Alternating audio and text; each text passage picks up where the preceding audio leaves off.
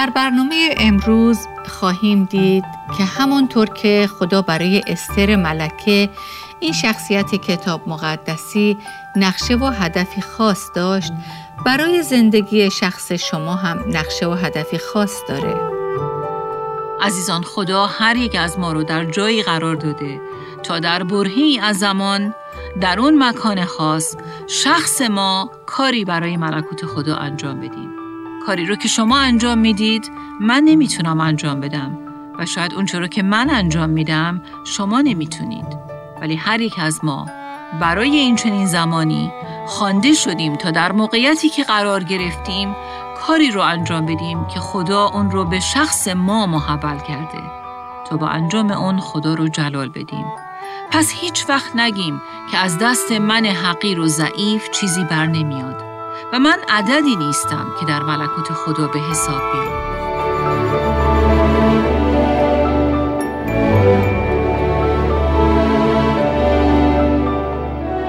شنوندگان عزیز با برنامه دیگر از پادکست دلهایمان احیا کن با صدای سابرینا اصلان در خدمت شما دوستان گرامی هستیم.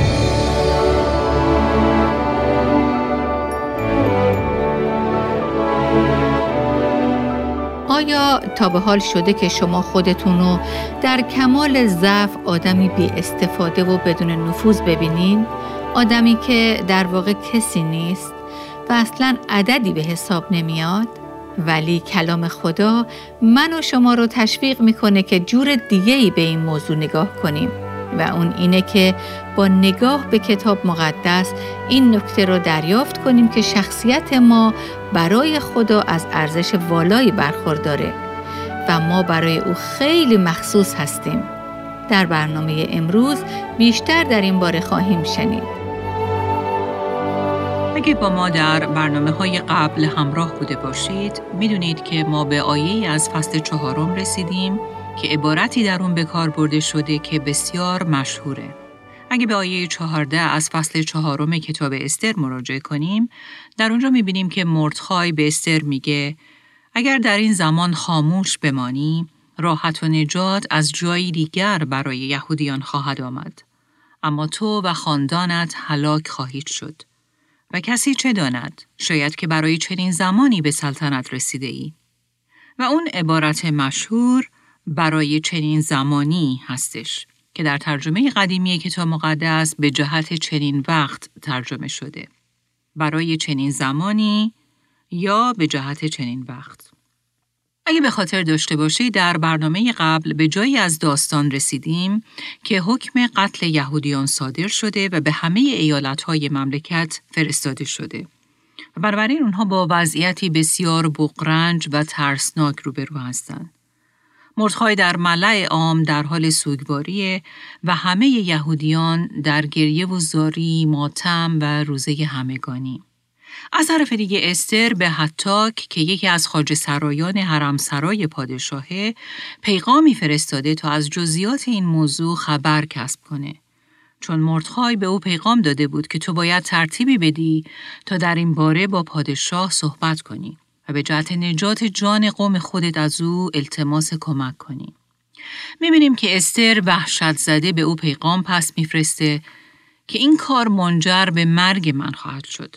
چون کسی نمی‌تونه بدون اینکه خود پادشاه از او دعوت به عمل آورده باشه وارد صحنش بشه. اگه کسی این کار رو بکنه قانون اینه که باید کشته بشه. مرتخای اگر من این قدم رو بردارم با دست خودم جانم رو به خطر خواهم انداخت. هیچ راهی وجود نداره. اگه من بدون اجازه وارد حضور پادشاه بشم در جا حکم قتل من صادر میشه. و بعد می‌بینیم که مرتخای به او پاسخ میده و این آیه معروف رو به او میگه. اجازه بدید از فصل چهارم کتاب استر آیات 13 و 14 رو برای شما بخونم. آنگاه مردخای گفت به استر چنین پاسخ دهند. با خود مپندار که چون در کاخ شاهی به سر می‌بری از میان همه یهودیان تنها تو جان به در خواهی برد. زیرا اگر در این زمان خاموش بمانی راحت و نجات از جای دیگر برای یهودیان خواهد آمد. اما تو و خاندانت هلاک خواهید شد. و کسی چه داند؟ شاید که برای چنین زمانی به سلطنت رسیده ای. مردخای خاطر نشان می‌کنه که فکر نکن چون تو در قصر پادشاه زندگی می‌کنی می‌تونی از این حکم شوم و ظالمانه رهایی پیدا کنی. در واقع او به استر یادآوری می‌کنه که تو هم یهودی هستی و این رو بدون که اگه قوم تو هلاک بشن تو هم هلاک خواهی شد. فکر نکن چون در قصر پادشاه زندگی می‌کنی از این حکم صادر شده مسون خواهی بود. زندگی تو هم در خطره. چه تو وارد صحنه پادشاه بشی و چه نشی. و این موضوع به ما ایمانداران مسیحی هم یادآوری می‌کنه که ما هم نمی‌تونیم خودمون رو جدا از بقیه بدن مسیح بدونیم. اگه ایمانداران دیگه در درد و رنج و زحمت و جفا هستن، این باید ما رو هم به درد بیاره. اگه زندگی زناشویی ایمانداران دیگه در خطره، اگه بچه های اونها وضعیت خوبی ندارن، اگر اونها در فشار مالی هستن، اگر قوم خدا از لحاظ روحانی سیر نزولی و قهقرایی رو طی می‌کنه و ایمانداران در گناه به سر می‌برن و یا اگه در قطب مقابل به خاطر ایمانشون تحت ظلم و جفا هستن اینا همگی باید من و شما ایمانداران مسیحی رو به درد بیاره. حتی اگر اینها تجربیات شخصی خود ما نیست و به نظر می‌رسه که جای ما امنه. مردخای در واقع به استر خاطر نشون می‌کنه که اگر این چنین طرز فکری نداشته باشه عاقبت خوبی در انتظار او نیست. با خود مپندار که چون در کاخ شاهی به سر می‌بری از میان همه یهودیان تنها تو جان به در خواهی برد. زیرا اگر در این زمان خاموش بمانی راحت و نجات از جای دیگر برای یهودیان خواهد آمد اما تو و خاندانت هلاک خواهید شد. مردخای خیلی خوب از قول و عهدی که خدا با قوم خودش از زمان ابراهیم بسته بود اطلاع داشت. او می‌دونست که خدا از قوم خودش محافظت خواهد کرد. او یقین داشت که خدا وعده دهنده ای امینه و قول خودش رو به زمین نخواهد انداخت. و بالاخره از جایی و به یک طریقی راه نجات و رهایی برای قوم خودش رو مهیا خواهد کرد. او قلبا مطمئن بود که خدا می‌خواست که از راه پادشاه و پادرمیانی استر این کار رو انجام بده. ولی این رو هم می‌دونست که حتی اگه استر حاضر نباشه این قدم خطرناک رو برداره خدا با استر و یا بدون استر قوم خودش رو نجات می‌داد. در واقع او با استفاده از این عبارت که اگر خاموش بمانی راحت و نجات از جای دیگر برای یهودیان خواهد آمد ایمان و اطمینان قلبی خودش رو به خدا ابراز می‌کنه. چون که مطمئن بود که خدا عهدی رو که با ابراهیم بسته فراموش نخواهد کرد و به قول و وعده هایی که داده وفاداره. و با استر و یا بدون استر او پیروزه. این نشون میده که خدا به ما نیازی نداره. بله او برای به کمال رسوندن نقشه و اهداف خودش به من و شما احتیاج نداره. او می‌تونه به وسیله ما و یا بدون ما اهداف خودش رو به اجرا در بیاره. بله عزیزان خدا می‌تونه به جای ما کس دیگه ای رو بفرسته تا به همسایه ما بشارت انجیل رو برسونه. او می‌تونه از کس دیگه ای استفاده کنه برای خدمتی که شخص ما رو به اون خونده. او می‌تونه به جای ما از کس دیگه ای استفاده کنه تا برای دیگران دعا بشه. بله اگه ما به خدا و دعوت او پاسخ مثبت ندیم و فرصتی رو که او به ما میده هدر بدیم خدا عاجز و مستاصل نمیمونه. او اون کار رو بدون ما به پیش خواهد برد. ملکوت او خواهد آمد و اراده او چنان که در آسمانه بر زمین هم کرده خواهد شد. اما ما از برکاتی که در اثر اطاعت از خدا و لبه گفتن به اون نصیبمون می‌شد بی بهره میمونیم و در نهایت عواقب منفی اون بیاطاعتی و بیاعتنایی نسبت به دعوت خدا رو روزی درو خواهیم کرد. من فکر می کنم که همه ما فرصت هایی رو داشتیم تا به وسیله اونها باعث پیشرفت ملکوت خدا در دنیای اطرافمون باشیم. ولی اون فرصت ها رو هدر دادیم. مثل فرصت های از دست رفته برای بشارت دادن به افرادی که بدون مسیح مردن و در واقع وارد ابدیت شدن اما ابدیتی بدون مسیح. و ما در زمانی که می‌تونستیم مجده نجات در مسیح رو با اونها در میان بذاریم سکوت اختیار کردیم. شاید خدا سالها پیش به ما فرصتهایی بخشیده تا کودکان خودمون رو در راه های مسیح و میارهای کلام او تعلیم بدیم و تربیت کنیم. ولی برای این قسمت در زندگی های اونها اولویت قائل نشدیم و از فرصت های طلایی زمان کودکیشون استفاده نکردیم و اولویت رو به چیزهای دیگه دادیم. و حالا که بچه ها بزرگ شدن، دیگه قلبی که مشتاق و تشنه خدا باشه ندارن. شاید شما جز کسانی باشید که این فرصت رو داشتید که به همسر خودتون بیشتر محبت کنید، او رو بیشتر خدمت کنید، او رو بیشتر احترام کنید، به او بیشتر ابراز عشق کنید. اما اون فرصت ها صرف قرقر و شکایت، بی احترامی، بی توجهی و خودمهوری و خودخواهی شد. و حالا می‌بینید که تنها موندید، همسر شما دیگه نیست و اون فرصت ها هم دیگه قابل برگشت نیست. بله کلام خدا در این آیه می گفت اگر در این زمان خاموش بمانی راحت و نجات از جای دیگر خواهد آمد. اما تو و خاندانت هلاک خواهید شد. بله اوقاتی هست که هیچ کاری نکردن و سکوت اختیار کردن چیزی ارزنده نیست. همونطور که مرتخای بستر گفت اگر در این زمان خاموش بمانی خیلی اتفاقات بدی رو ممکنه درو کنی. در کتاب جامعه فصل سوم ما می‌خونیم برای هر چیز زمانی است و هر امری را زیر آسمان وقتی. وقتی برای سکوت و وقتی برای گفتن. و حکمت واقعی اینه که فرق این دو رو بدونیم و تشخیص بدیم که کی باید صحبت کنیم و کی باید سکوت اختیار کنیم. متاسفانه ما معمولا جایی که باید ساکت باشیم صحبت می‌کنیم و وقتی که باید سکوت کنیم حرف می‌زنیم. و این احتیاج به تمیز و تشخیص صحیح داره. اگه ما لازمه که به جای حرف زدن ساکت بمونیم، این احتیاج به کنترل نفس و خیشتنداری داره. و از طرف دیگه گاهی شهامت می‌خواد که ما وقتی که واقعا لازمه که صحبت کنیم، صحبت کنیم و موقع ساکت موندن ساکت بمونیم و حرفی نزنیم.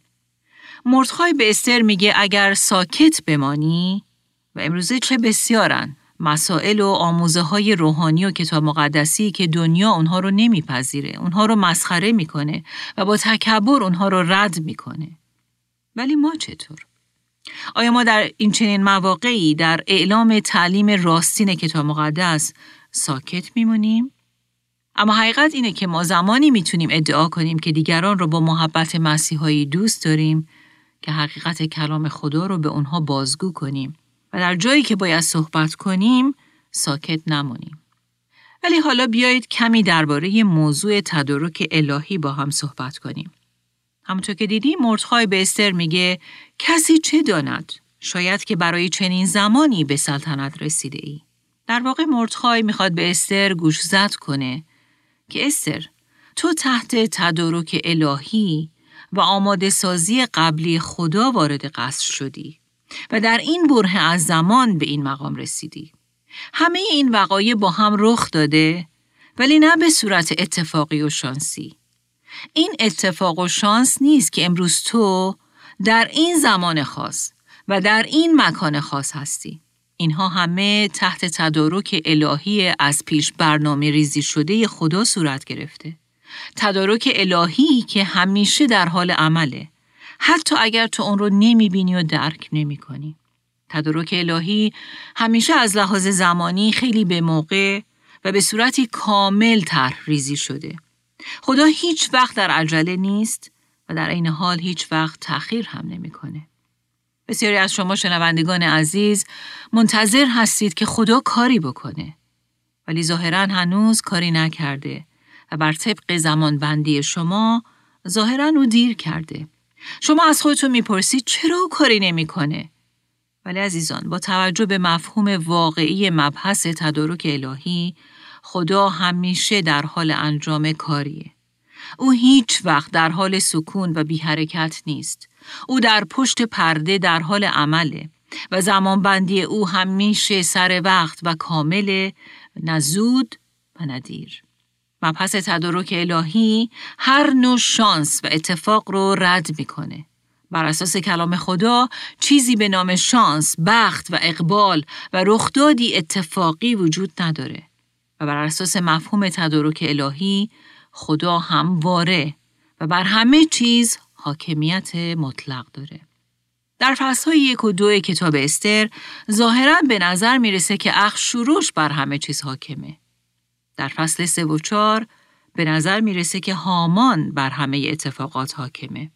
و راستش اونها با تکبر این رو باور هم کردن که به عنوان پادشاه و حاکم مملکت اونها هستن که حرف اول رو می‌زنن و حکم صادر می‌کنن.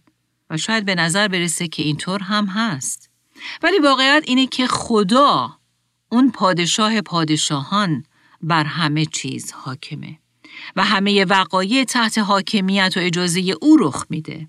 و در واقع موضوع تدارک الهی به من و شما گوش زد می‌کنه که اگر خدا بر هر اتفاق بزرگ و کوچیکی احاطه کامل داره و هیچ چیز در زندگی ما بدون اجازه و محبت او اتفاق نمیافته پس ما نیازی نداریم که بترسیم هول کنیم نگران و دلواپس بشیم و شک و تردید به خودمون راه بدیم. و من از شما دعوت می‌کنم تا با توجه به موضوع تدارک الهی به زندگی خودتون نگاهی بندازید. به همه اونچه که خدا به شما داده فکر کنید. به امتیازات، برکات، نجات در مسیح، در حالی که میلیون ها نفر بر روی این کره خاکی حتی اسم مسیح رو هم نشنیدن. ولی شما در پرتو تدارکات از پیش ترتیب داده شده خدا مجده انجیل رو شنیدید به مسیح ایمان آوردید و قدرت درک کلام خدا رو دریافت کردید. توانایی ها و قابلیت شما، دایره نفوذ شما، منابع مادی و مالی شما، همگی تحت تدارکات الهی خدا مثل هدیه‌ای به شما داده شدن. این خداست که تحت تدارک الهی خودش شما رو به اون تجربیات، به اون فرصتها و به اون برکات مبارک و مجهز کرده تا مثل ناظر و مباشری امین خدا رو خدمت کنید و باعث پیشرفت ملکوت او و پادشاهی او بر روی زمین بشید. برکاتی که خدا اونها رو به ما میبخشه تا نه برای خوشی و لذت و ارزای خودمون اونها رو به کار ببریم بلکه برای جلال نام او. در این بره از زمان و به قول مردخای به جهت چنین وقتی برای چنین زمانی. بله عزیزان، خونه و خانواده که من و شما در اون متولد شدیم، فرصت هایی که در زندگی به ما داده شده، فرهنگی که در اون بزرگ شدیم، زبان یا زبان هایی که به اونها صحبت می کنیم، مقطع زمانی که در اون زندگی می کنیم، مکانی که در اون زندگی می کنیم، همگی در تدارک الهی از پیش تر ریزی شده خدا قرار گرفتن. و در نقشه از پیش ترتیب داده شده خدا جا دارن. هیچ چیز اتفاقی نبوده و خدا از همه این تدارکات هدف و منظوری خاص در جهت پیشرفت ملکوت خودش داره. بله عزیزان شما در این مقام منزلت و موقعیت به صورت اتفاقی قرار نگرفتید. این آیه در مورد شما هم صدق می‌کنه که میگه کسی چه داند؟ شاید برای چنین زمانی به سلطنت رسیده ای. بله اون مقام، اون موقعیت، اون شهری که در اون هستید، اون کشوری که در اون قرار دارید، اون اوضاع و شرایطی که در اون قرار دارید، حتی اگر شرایطی انگیز، از هم گسیخته و ناامید کننده باشه، و حتی اگر شرایطی نابسامان و در هم باشه که شاید نتیجه انتخابهای اشتباه و گناه آلود خودتون بوده حتی امروز او در تدارک الهی و پرمحبت خودش شما رو به فروتنی و توبه از گناهانتون دعوت می‌کنه تا در این زمان و در این شرایط و در این جا و مکانی که در اون قرار گرفتید با هدف و منظوری که خدا برای شما داره زندگی کنید و برای پیشبرد اهداف او بر زمین به کار برده بشید.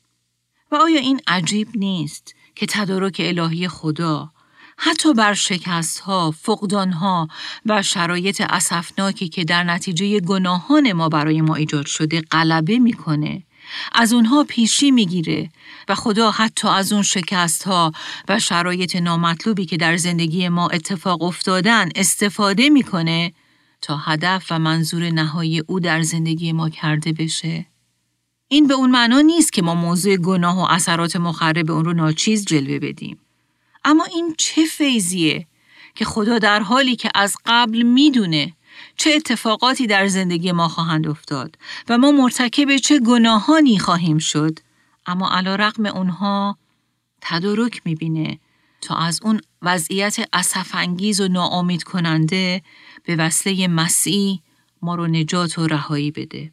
به طوری که حالا می‌دونیم که اگه در تدارک الهی خدا ما با مسیح ملاقات نمی کردیم و نجات در او رو تجربه نمی کردیم معلوم نیست حالا کجا بودیم و چه زندگی فلک زده ای رو تجربه می کردیم. پس عزیزان خدا با هدفی خاص شما رو با همه شرایطی که دارید در این بره از زمان در این مکان قرار داده. مثل بسته ای که دقیقا اسم شما روی اون نوشته شده و متعلق به شماست. شما ممکنه بگید من که ملکه نیستم. من در قصر نیستم. من مقام و منزلت و موقعیتی ندارم که بتونم تأثیر گذار باشم. همه اونچه که من می‌کنم اینه که مثلا از بچه های کوچکم مراقبت کنم و به درس و مشق اونها رسیدگی کنم. و در زندگی خیلی معمولی و گاهن دشواری که دارم تاب بیارم و سر خودم و بالای امواج طوفانی زندگی نگه دارم و به بقا ادامه بدم. ولی عزیزان این همون قصر و منزلت و موقعیتیه که خدا به شما داده. اونو ناچیز نشمارید. خدا شما رو در اون خونه و اون خونواده قرار داده. کسی چه داند که شما برای این چنین وقتی و در این برهه زمانی شاید نه در مقام ملکه ولی در مقام یه مادر و نه در قصر ولی در اون خانواده قرار داده شدید. موقعیت و مکانی که به کس دیگه ای جز شما داده نشده تا از اون فرزندان مراقبت کنید، اونها رو خدمت کنید و نام مسیح رو به اونها معرفی کنید تا در آینده تبدیل به پیروان مسیح و یا شاید خادمینی برجسته برای ملکوت او بشن. بله این کاری بسیار با ارزش و بزرگ در این برهه زمانی و کسی چه داند که برای این چنین وقتی شما مادر شده باشید. و این در رابطه با هر مقام و منزلت و هر موقعیت و شغلی مستاق داره. اگر فروشنده فروشگاه هستید، اگر کارمند شرکت هستید، اگر معلم مدرسه هستید، اگر پزشک هستید، اگر در کلیسا خدمت می کنید، همونجا قصر شماست و ملکوت شماست و کسی چه داند که برای چنین زمانی فروشنده شدید، برای چنین زمانی کارمند شدید، برای چنین زمانی پزشک شدید و برای چنین زمانی برای اون خدمت روحانی خاص فراخوانده شدید. شما ممکنه بگید من بازنشسته هستم. من بیوه هستم. من سال خورده هستم. من بیمار هستم و دیگه من به درد هیچ چیز نمی‌خورم. اما عزیزان، خدا با قصد و هدفی خاص شما رو حتی در این موقعیت از زندگیتون قرار داده. شاید خدا در این فصل از زندگی شما رو خونده تا برای دیگران دعا کنید. دعاهای شفاعتی شاید شما خونده شدید تا باعث دلگرمی و تشویق شبانان، همسران شبانان، زنان جوان و یا سایر زنان بیوه باشید. بله خدا برای ما هدفی داره و اون نمی‌خواد هیچ بخشی از زندگی ما به هدر بره. عزیزان خدا هر یک از ما رو در جایی قرار داده تا در برهی از زمان در اون مکان خاص شخص ما کاری برای ملکوت خدا انجام بدیم. کاری رو که شما انجام می‌دید من نمی‌تونم انجام بدم و شاید اون رو که من انجام میدم شما نمی‌تونید. ولی هر یک از ما برای این چنین زمانی خوانده شدیم تا در موقعیتی که قرار گرفتیم کاری رو انجام بدیم که خدا اون رو به شخص ما محول کرده تا با انجام اون خدا رو جلال بدیم. پس هیچ وقت نگیم که از دست من حقیر و ضعیف چیزی بر نمیاد و من عددی نیستم که در ملکوت خدا به حساب بیام.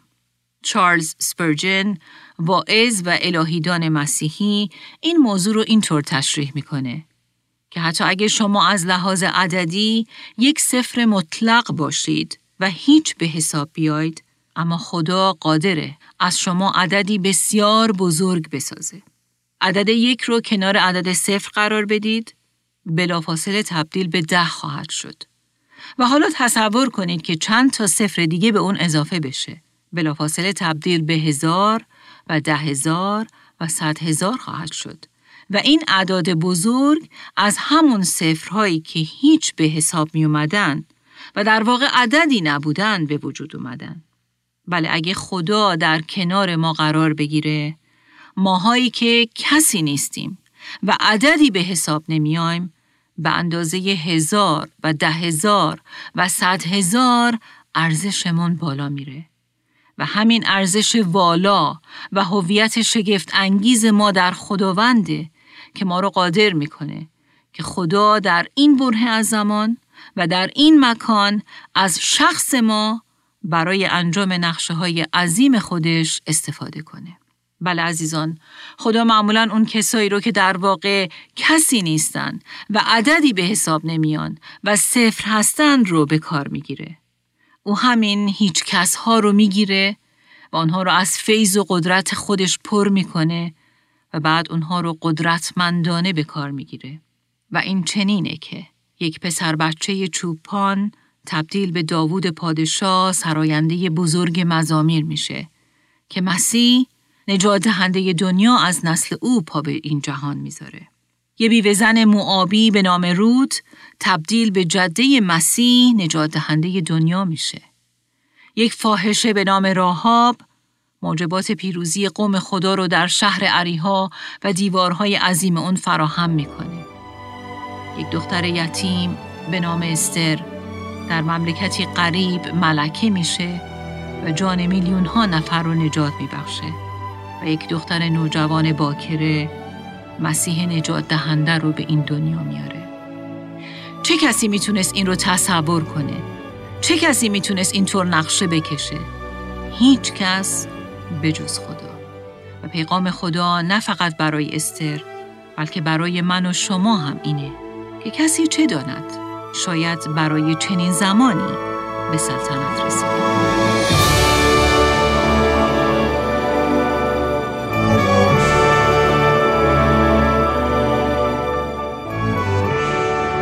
امیدواریم که شما هم در مکان و شرایط خاصی که در اون قرار داده شدید درک کنید که خدا چه نقشه‌ای برای شما و از طریق شما در اون وضعیت داره.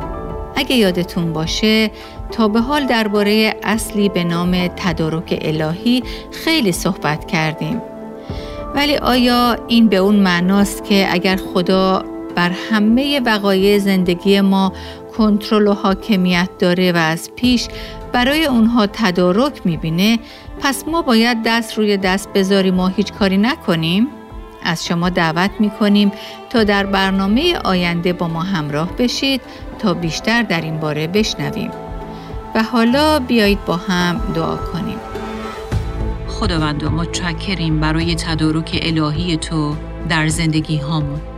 متشکریم برای جا و مکانی که ما رو در اون قرار دادی. حتی اگر مکانیه که شرایطی سخت و دشوار داره. متشکریم برای اون موقعیت و مقامی که به ما بخشیدی. برای خانواده‌ای که در اون به دنیا آمدیم. برای همه ریشه ها و زمینه های خانوادگی. برای مکانی که در اون بزرگ شدیم. و برای جایی که الان در اون قرار داریم. متشکریم که تو برای این چنین زمانی ما رو اینجا گذاشتی. از تو می طلبیم که ما رو کمک کنی تا در انجام نقشه و هدفی که تو برای ما و به وسیله ما داری امین و وفادار بمونیم عطا کن تا با شهامت و ایمان به تو چشم بدوزیم و در جایی که قرار داده شدیم وسیله در دست تو باشیم. باشه که تو در این بره از زمان و در این مکان که نه به صورت اتفاقی و شانسی بلکه در تدارک از پیش برنامه ریزی شده تو در اون هستیم نام تو در زندگی ما جلال بیابه در نام مبارک مسیح می طلبیم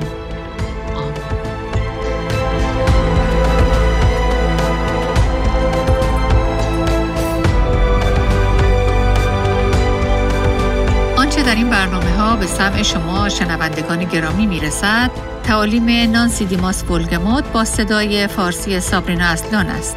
ترجمه و تهیه این برنامه ها حاصل همکاری دو مؤسسه دلهایمان احیا کن و راستی می باشد. برای شنیدن یا بارگزاری سایر برنامه ها می توانید به تارنمای دلهایمان احیا کن مراجعه کنید.